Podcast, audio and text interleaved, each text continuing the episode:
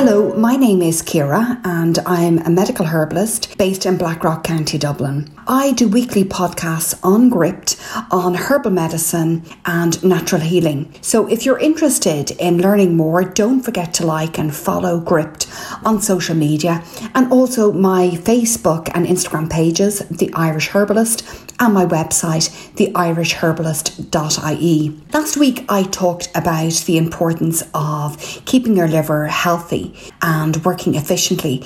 And this week, I'm going to talk to you about um, the lymphatic system, which often is overlooked and understood. So, I'm going to talk about uh, what, how it works and foods that impede it working properly, and herbs that you can take to help it mm, work more efficiently.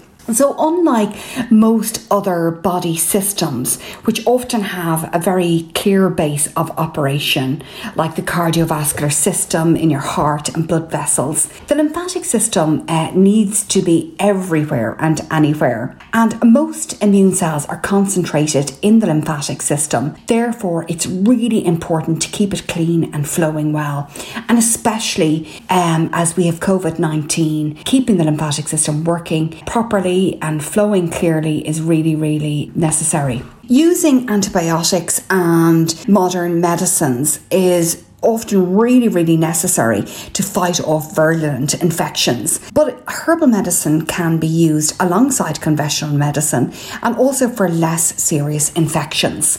Sometimes people don't know that their lymphatic system isn't working properly. So, I, as a natural healer, I would know that a weak lymphatic system can often manifest in ailments such as recurrent infections like tonsillitis or throat or chest infections, but mostly by poor digestion, which can manifest as allergies and sensitivities to foods excessive sugar, alcohol, poor diet, stress, dehydration, sleep deprivation, and things like that can also really impair our immune system. When prescribing a herbal formula to boost the lymphatic system, I always include herbs to soothe, to heal, and to strengthen the gut. So these herbs would be marshmallow, slippery elm, plantain, and maybe licorice. The following are a list of herbs that you yourselves can use to help strengthen your lymphatic system at home. So they will be herbs like which you can get in many health food shops. Elder, echinacea, thyme, oregano, sage, garlic, myrrh, yarrow, burdock, cleavers, red clover, and ginger. And the interesting thing is that most of these herbs are native in Ireland, and a lot of them can be used every day in, in cooking, in food preparation over salads, and to use as a condiment in food. So these herbs can be taken on their own or in a combination. At the first sign of an infection or somebody very close to you has one, you need to start taking these herbs on a frequent basis just to nip it in the bud and to reduce the likelihood of getting an infection. I often would give herbal infusions, uh, which are teas, which are great to hydrate the body and to help clean the lymphatic system. Always drink them warm I'm going to talk to you a little bit about diet now and how it can impact on our lymphatic system. So, avoiding dairy and eggs, meat, chicken, and processed foods.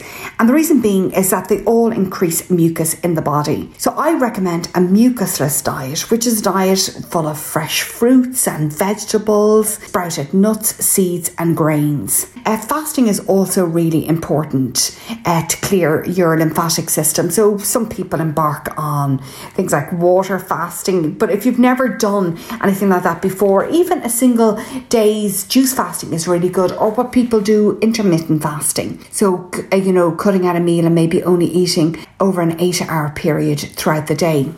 There are many naturopathic things that we can do to help our lymphatic system. So, things like dry skin brushing, which is brushing the skin using a natural bristle brush before we have a shower in the morning, uh, doing it for a few minutes and always directing it towards the heart.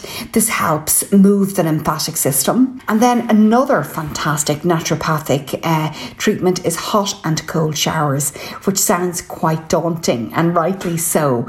But after you've done it a few times, it's really, really invigorating. So, the principle behind uh, hot and cold showers is that it's literally moving the lymph in and out. So, the cold water pushes the lymph inwards and the hot water pulls it outwards towards the skin.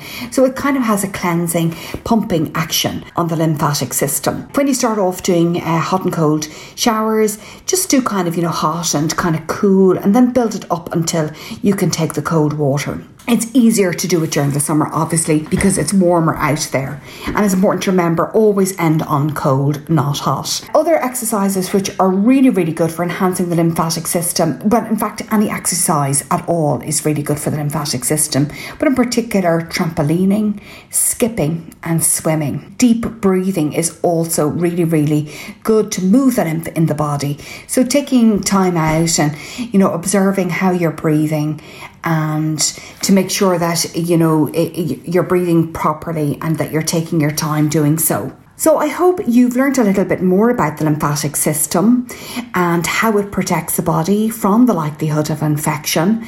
And by using the simple little tips that I've given you in this podcast, I hope that you will be able to have your lymph- help your lymphatic system work more efficiently. Thank you very much for listening. Take care. Bye bye.